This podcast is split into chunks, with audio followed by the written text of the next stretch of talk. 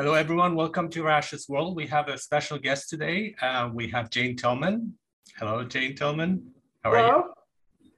And you're the recipient of the Sigourney Award, uh, which is an independent and nonprofit organization that gives awards for outstanding work. Uh, international, it's an in international reward for outstanding work that uses uh, psychoanalytic thinking as well as practice that benefits humankind. Now, can you briefly introduce yourself? Uh, who are you? What is it that you do? And then I'd li like to delve into your work and uh, what you do as well. Okay, it's uh, good to be here with you this afternoon and to be able to talk about the Sigourney Award and the Erikson Institute for Education, Research, and Advocacy of the Austin Riggs Center, which is uh, the uh, entity winning the award. So I am the um, Evelyn Stefansson Nef, director of the Erikson Institute, and the Erikson Institute is part of the Austin Riggs Center, which is a small not-for-profit psychiatric hospital in Western Massachusetts in Stockbridge, Massachusetts. Uh, so um, I'm a psychologist and a psychoanalyst and uh, my area of research interest is in uh, suicide, both uh, what happens to uh, survivors of suicide loss, that is someone who has lost a person uh, close to them by suicide. I'm also interested in the process of how a person becomes suicidal. Hmm. And I'd like to delve into, into that as well of, of your experience and your approach.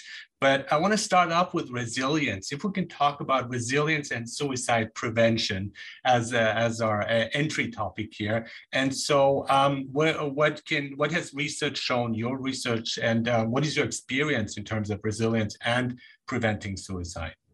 Well, resilience is an interesting construct. We talk about it a lot, uh, and it's defined in a kind of common sense way. It's the ability to back uh, to bounce back from adverse adversity. Uh, so in childhood, particularly children who have uh, adverse circumstances as they're growing up, some will develop resilience or become resilient in the face of that, and some will struggle and will, will not uh, be as resilient. So we try to. What would be out, the difference? Sorry to interrupt. What would be the difference between uh, people who would struggle and people who won't? Is there might be a genetic factor, or what do you think is a contributing factor to that uh, that difference? You know, I, I don't know. Uh, certainly, social support makes a difference. Mm-hmm. I think skill building makes a difference. Uh, emotional uh, capacity to bear painful emotions uh, probably makes a difference, but I think we are still learning a lot about resilience. It's one of those things you sort of know it when you see it, but it's a hmm. little hard to understand uh, all the uh, psychological uh, and environmental intricacies that go into helping a person become a resilient person. Would it help to have a role model perhaps or somebody who would guide you, you know, you feel like comfortable with as especially when you're younger and you're young i mean if if the issue is is with your parents or somebody outside of of the family household perhaps. I think it can help to have facilitating relationships who can model that who can help young children learn how to bear painful experience can help them problem solve in the face of adversity. Uh, someone who uh, understands a, a, developmental process in a child who can help them grow and development, develop and foster the skills they need to cope uh, with adversity uh, going on. But it's also probably a, a, bit a matter of temperament. And um, you can have two children in the same family enduring the same hardships, and one might be a little more resilient than the other. And, and look at uh, resilience. I mean, we are going through a pandemic, and so it's all of us are experiencing suffering and we can see how people deal with it differently. And some people just get very angry some people get depressed some some people get suicidal over it. So it, it causes um, pain and suffering in, in, in people. So what would be your um, perception of how we can deal with this type of suffering which is different from other types of suffering and it's a once in a century event that uh, is is happening uh, these days Yes, well, I think, um, you know, people are built differently, and what works for one person is not going to work for another person. So a lot of it is individual. How do you find uh, your best ways of coping? Some people are intensely social, they need a lot of social engagement. And so the pandemic has been particularly hard on uh, people who, who thrive on a lot of uh, social connection. Other people are, are very introverted, uh, need time to themselves, process things by themselves. Maybe they've had a bit of a different reaction to the pandemic. I've seen some news stories that those people find the pandemic, at least the beginning, a little bit of a relief uh, mm-hmm. in, in some ways. So I, I think we're all uh, wired and built uh, with our own unique and different psychologies but uh, finding a space to cultivate one's own ability to bounce back from adversity. And there are a lot of different ways to do that. There's not one single prescription for how you uh, bounce back from hardship. Uh, but knowing uh, each person knowing a little bit about what works for them and what they might do is really important. Uh, but I do think healthy relationships uh, can be helpful. And absolutely. my experience has been it can go two ways, especially you can either bond more with friends and family members or you get separated more. And there, there are all these issues. So it can it goes in one of those two directions. And certain relationships uh, get stronger because of it, through it, and others just break off. And so is, is that a common trend? I mean, that's been my personal perception. I, you know, I don't know if it's a common trend. I think it, this is the interesting thing about psychology. Each person is going to have their own story. And so as a psychoanalyst, I'm interested in listening to what's the deep story of a person about their experience, uh, about their history, uh, about how they um, make sense of themselves and their suffering in the world. I see it as a global stress test, and they were putting here uh, on the spot and how do we react to these situations. Now, I'd be uh, interested to know what are how do we recognize suicidal states of mind and in terms of behavior? What are the warning signs or triggers that you have found in your research and your observations?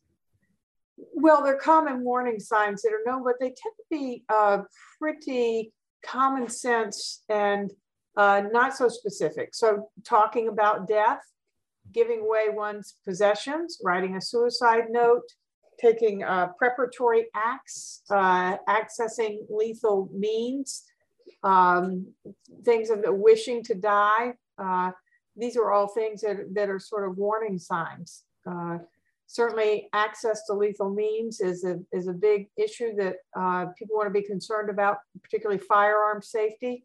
Uh, over half the completed suicides in this country uh, involve the use of a, a, firearm. And so, and as we've seen in the pandemic, firearm sales in this country skyrocketed in 2020. So, there are a lot more firearms available. So, people need to understand safe storage and, and safe practices uh, in, in order to uh, restrict access to lethal means, particularly in a crisis. Uh, and be aware if you're in a family with adolescents or children, uh, that those uh, firearms need to be locked up and so that kids don't have access to those.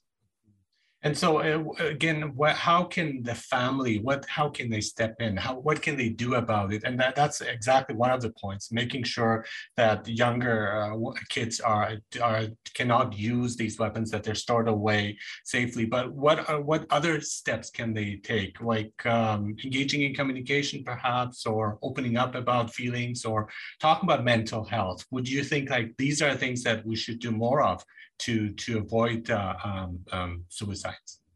Well, yes, I think uh, to the extent that uh, you know, suicide for some people is a very private event, and I think one of the stories we hear over and over again is people may know someone in their family is struggling, or may know someone in the family is suffering. Uh, they may be concerned about suicide, but they often don't know that it's going to be that day or that moment. So there is a an element of um, I think, shock uh, for a number of people uh, that this has happened and a lot of um, soul searching and, and wishing uh, in retrospect uh, they could have known or could have seen uh, what was going to happen. But I think honestly, a lot of families uh, aren't able to see the, the imminent danger in the hours before a person acts on suicidal thoughts and, and engages in suicidal behavior. I think that's one of the most painful things for survivors of suicide loss, uh, particularly family members. What's the best way of moving on once uh, you've had that experience? You um, somebody has committed suicide that's close to you. What is the best the pro? I know there it depends again on the individual, but what would be the general approach uh, you would say would help them?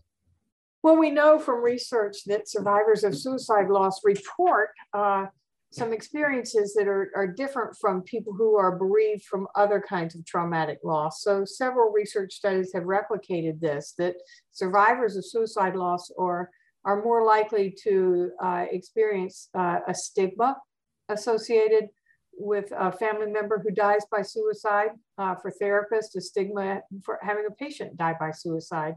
Uh, there are issues of blame and guilt, uh, needs for concealing the cause of death. Sometimes it's so uh, painful that people will conceal the cause of death, like shame. Uh, so I think those experiences are, are common and unique to people who have lost a family member to suicide and monitoring how that plays out in family dynamics is really important because the, the blame dynamic, the guilt, shame, uh, all compound uh, the suffering uh, for survivors in a way that can be, um, you know, traumatic in and of itself. Do, do you think that the language we use propagates that kind of feeling as well? Because when we say committing suicide, like committing a crime, so that uh, is is that contributing to to that that that that bad feeling that we have like uh, i mean the person is gone but we have to or people who who survive it have to deal with it so would it be um, in the best interest of people to not use these specific words like committing suicide? Well, that's the recommendation of the suicide research community uh, and uh, survivors of suicide loss, that that language is stigmatizing because, it, as you said, it does associate it with crime. So I think uh, died by suicide, uh, um, suicide behavior, suicide act, uh, um, the language and the critique of the language is changing all the time. For a while, it was okay to say completed suicide. I think that's uh, maybe not the best terminology. that one, yeah. Yes, uh, but died by suicide, uh, I, I, think is better, certainly less stigmatizing than uh, committed suicide. You know, but as I said, one of the unique experiences that survivors of suicide loss often uh, report is the need for concealing the cause of, of death, probably uh, maybe not wanting to say commit suicide, trying to find some way to say what happened without using the stigmatizing language. What about the role of religion? I mean, we have various religions who strongly condemn it. And I can see a point of, in a way that is beneficial because so people would stay away from from doing so but it's uh, it goes both ways and then once the person has died you will be left with the guilt and blame and the worry that uh, the person who died will will suffer and will have consequences in the afterlife according to that religious tradition so how we how should we approach uh, these things well, I think religious traditions are, are varied and changing, of, of mm. course. I mean, there used to be great prohibition uh, about what would happen in certain faiths to a person who died by suicide. Could they be buried in the same cemetery with everyone else, or did they have to be stigmatized and isolated and kept out? I think that's less of a practice. Uh, I, I, think most um, major uh, religions now recognize that suicide comes out of great pain. Uh, often there's mental illness involved in suicide. And so uh, people are treated uh, less like criminals uh, than they are as, as people in, in need of our, our understanding and our care uh, and our sorrow. What would be the psychoanalytic approach here? I mean, Freud saw it as an aggression, as an internalized aggression, I think, and as a like melancholy, as a loss of, of some, maybe someone or something that was important to you. And do you see it as well as, as, as a form of aggression against oneself, as, a, as an act uh, that comes out of hatred? I don't know if it comes out of hatred. I think it comes out of pain. And hmm. certainly uh, it takes a lot to end one's life. Uh, Thomas Joiner, who's a very prominent uh, suicidologist or suicide researcher, you know, makes the point in his book about the interpersonal theory of suicide that it's not easy uh, to kill oneself. You, you have to overcome a, a tremendous life instinct or, or barrier uh, to, to do that. Uh, so there is aggression involved, there's pain involved, despair, uh, impulsivity uh, in different combinations for different people. Um, and it's important to try to focus if you're working with someone who has survived a, a suicide attempt to try to understand what it was they were feeling uh, in the moments before, what led up to that, so that maybe they can recognize uh, if they get into that state again, th that they will have some more attenuated or identifiable warning signs. Uh, a topic I'm very interested in myself is the role of trauma, and and um, I, I, believe that trauma can be often linked to to like an excessive trauma, not being able to cope with the trauma that is persistent, that can turn into a, a type of self-loathing perhaps, or a feeling out of place uh, with the rest of the world. So, um, what can we do in terms of trauma to um, to avoid getting to that suicidal stage uh, in terms of people and patients? Well, I think trauma uh, is um, increasing, and we're increasingly aware of the effects of childhood trauma, our adverse childhood experience, and certainly adult trauma. My colleagues in Boston in the Boston Suicide Study Group have written um, several papers about the role of trauma and suicidality, and the role particularly of flashbacks, and how uh, excruciating and, and how that affects a person's ability to problem solve and to think clearly. Uh, when they're in that kind of pain. Uh, and that can escalate in a hurry uh, in a suicide crisis. Mm-hmm. And it, it, seems that that, that fant- would start with a fantasy, and then um, once you, you build it, it could turn it potentially into into a, a more dangerous act, which is the actual act of, of suicide. So, um, should people be concerned if they have these kind of um, say fantasies of, of suicide? Should, should that be like a warning sign or to look, like to look for help specifically? I think it's always something to pay attention to. Suicide fantasies and suicidal ideation is much more common than suicide behaviors and suicide intentions. Uh, so uh, sometimes those are just passing thoughts and there's no real intention. Uh, mm-hmm. It's just the working of our, our, mind. But if it becomes a preoccupation or if a person feels like uh, it's, it's something they might act on, then certainly I think getting help is really important in that circumstance. And I think the, the, the good side again of this pandemic, it has like uh, shown a light on um, mental health, the importance of it, the relevance of it and the importance of talking about it and dealing with it. And um, we didn't see it before, but now we have more and more people openly talking about celebrities talking about that. And I think that is definitely a step in the right direction of, of opening these discussions to overcome the stigma that is still attached to it in, in, in many ways. Yes. I, uh, I think the Talk Saves Lives uh, is a program that the American Foundation for Suicide Prevention uh, has developed and the talk saves lives helps people learn how to uh, speak about these feelings and speak about um, in our communities the issue of suicide. And that is the, the issue with social media too, because a lot of times what we see in social media is happy people enjoying themselves, being on vacation, having a good time. But it's it's also shifted in like people talking about their pains and their suffering, people being more honest in uh, using technology to to share that. And I think the importance of sharing that is that you can maybe not identify with those happy rich people, but you can identify with the suffering, and it gives you a confirmation that oh, I'm not alone, and this is is quote unquote normal because um, this is some our reality currently. And I think if if people say they're constantly happy uh, under under the circumstances, I don't actually believe them. Well, perhaps they are, perhaps they're not. Yeah. Uh, but social media is complicated, right? It can be mm-hmm. used for tremendous good and social mm-hmm. support and information exchange. But there's some evidence that the, uh, you know, Instagram, Facebook, have algorithms that steer young people towards more and more pernicious, destructive topics. And so the algorithms of social media really need to be scrutinized, uh, I think, in terms of how they steer distressed people uh, to more destructive content. And it would increase their distress and uh, yeah. Absolutely. Yeah, it would be nice to steer people who are uh, towards a kind of support.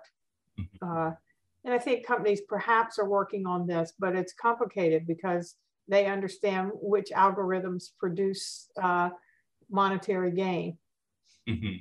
But it's also with with younger people i find especially children it's so important that parents get involved and with them and talk to them and and uh, really discuss these things and talk openly about it. I mean this uh, um, there are many taboo topics in in families and i think that is the wrong approach. And uh, again depending on their age but you do want to address various issues like that because they will find it anyhow with the access to technology. So why not openly talk about it, whether it's sexuality, whether it's suicide? And I think um, people need to have these conversations. Otherwise, they will get misinformation either from friends or from, from technology and social media.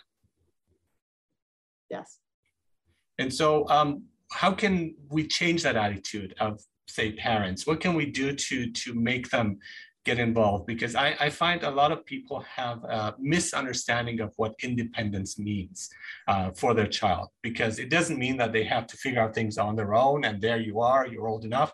It it is not that. I mean it's it's really giving them the, the space, but also being for them emotionally and, and protecting them and holding them because that's why they, they still need you. And um, my son uh, had an interesting comment about because I, I, I recently lost uh, my dad, but he says, uh, when, when you lose both of your parents, are you an orphan? And I said, no, well, orphan is when you lose them at a young age, but not so much at an older age. But you know, it makes sense because in a sense, we do become orphans when we yes. lose both our parents.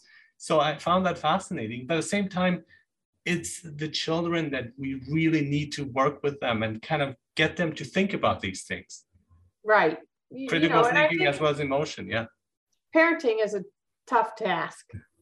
Parenting is really, really tough. And uh, you know, different families have different cultures and different cultures have different norms and different ways of understanding what can be talked about and what, what can't. Uh, but hopefully um, mental health can be talked about and, and certainly if there's a situation of danger, one, one hopes um, that can be talked about, but parents are kind of overwhelmed in the pandemic. They have a lot going on to expect them to be school teachers, psychotherapists, uh, coaches, and everything else is, is a tall order. And that is the stress test where we have to rise to the occasion. But um, once we do, and it, it, it is um, empowering, I think, because it, it shows us that how much we are actually capable, each of us are capable of it. And you do not need to be a, a psychologist, a psychotherapist. These are things that I think are, are vital. They should be our day-to-day life uh, the importance of expressing emotions of of sharing your thoughts feelings. And so they don't turn into another direction or fantasize about it. That they, they feel comfortable sharing that uh, with with the uh, the parents or, or, role models hopefully. Yeah.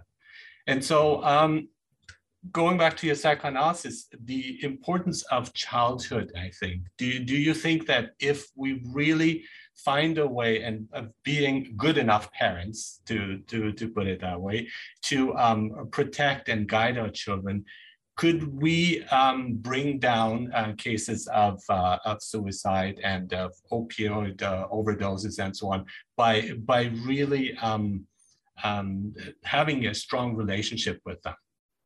Parenting is important, but uh, children grow up and they go to school. The environment that we're in is important. Social media is important. Uh, the uh, peer relationships are important. Uh, so parenting is a, a, very important piece of the puzzle, but it's not all on the parents, right? There's a, a, a social uh, element and a, and a social um, environment that is really important uh, beyond the home certainly important in the home, but also beyond the home. You know, want to be concerned about bullying, mm-hmm. want to be uh, concerned uh, about uh, loneliness and isolation and difficulty with social skills and children who have not only mental health problems, but maybe physical health problems.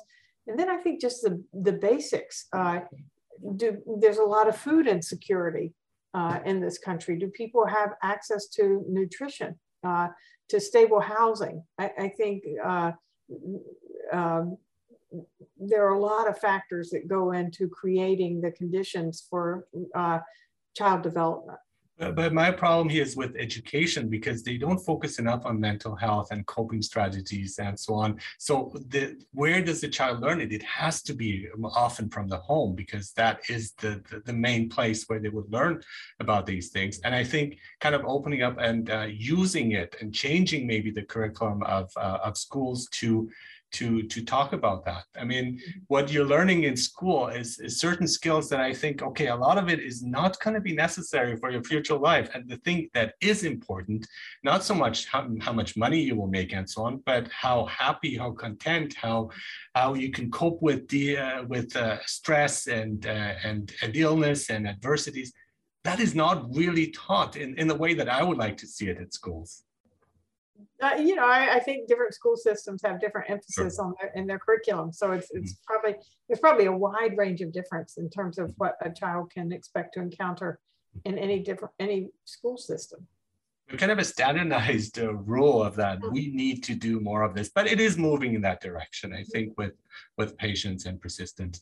Uh, one thing i want to look at too is uh, assisted suicide euthanasia which is taking it in a different direction and i'd like to know your your thoughts and opinions on that and uh, because it changes a bit the panorama of our discussion it, it does you know i'm not an expert on that and hmm. uh, it's, it's not my field i don't really uh, have an, a, a professional opinion uh, about that. That's a very complicated mm-hmm. uh, issue that is uh, sort of out of my realm of expertise. Mm-hmm. Yeah, for sure. And so, um, just on a, on a personal note, how did um, like psychoanalysis um, affect you personally? How did you discover it, develop it? Because I, I found like when I took it seriously of like really studying it and uh, applying it to myself, uh, it changed everything for me, like many, many things. And hmm. just my relationships with others, with myself first, uh, and then others as well. And it's it's such a empowering, liberating feeling once you can move past this the, the trauma or the child version that you have of yourself and changing the unconscious in many ways, rewriting it and going in a different direction in your life. And it, it opens up all these pathways that you thought were closed before. So that's my my personal experience of it. But how did you find it, stumble upon it, develop it uh, maybe uh, years ago? But what, what, would you say? Like, uh, what was the? I, I think I, I, I, would say I, I, probably stumbled into it. I was very fortunate uh, to go to graduate school a number of years ago at the University of Tennessee in Knoxville. And that was a very psychoanalytically, psychodynamically uh, inclined training program mm-hmm. uh, at that time. And so my very first class, on my very first day of class uh, there, we were reading a paper by Freud, which you would, I think, not really find in any graduate program in clinical psychology these days. Uh, but uh, I was fortunate to go to that program and have some wonderful teachers and supervisors, and it just made sense to me. Uh, you can see people uh, over time who uh, are repeating certain maladaptive behaviors over and over again, uh, and they don't quite understand why or what it's about.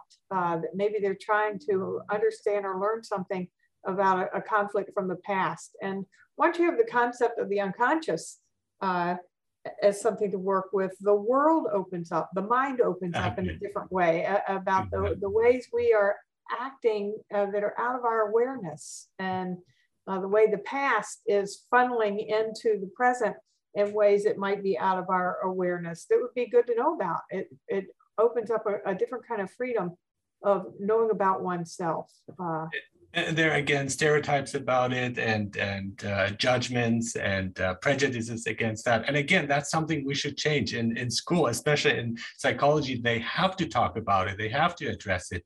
The the changing effect for me was also i always knew about um, freud and so on because i, I studied it. I was a minor in at my college and i loved it. I enjoyed it but I never took it really seriously because nobody else took it seriously until just recently, a few years ago, I, I talked to a, a, colleague of mine who's a, who teaches psychology. And um, I said, and I said, talked about the unconscious. And he says, yes, it's true.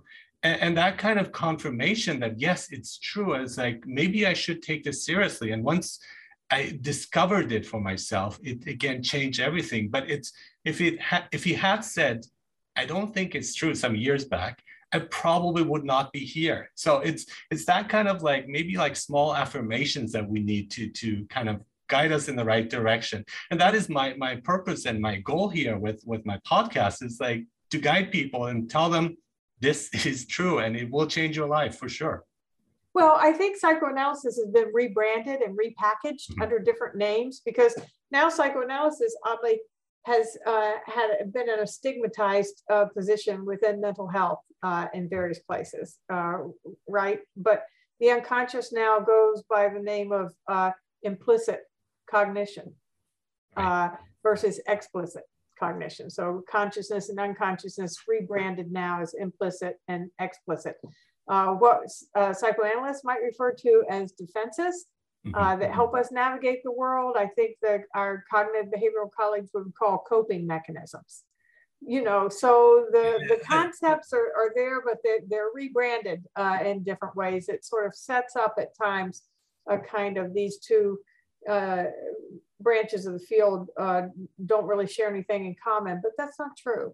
I, find it uh, slightly dishonest when you, when you're doing it and you're not giving the person credit. And we talk about plagiarism, and to, to me that is that is a case of it. And where where I, I do see that cognitive behavioral therapy is moving in the in the correct direction, I would say, into the, the realms of psychoanalysis. But I think we have to give credit. I mean, it's it's the idea of also uh, Freud, yes, he's he's a human being, and yes, there are things we might not agree with, but I mean, it's he's so important the same way Darwin is important for for the revolution they brought about, and so there there's also this tendency of like you have to be 100% right or else we will dismiss you, and I think that is that is not correct. We have to we have to acknowledge the strengths and focus on that, and and really give people credit who who made an impact. And for me, I, I, am eternally grateful for these discoveries because it helped me. And uh, I'm a fan, we could say, because of it. And I, I appreciate that.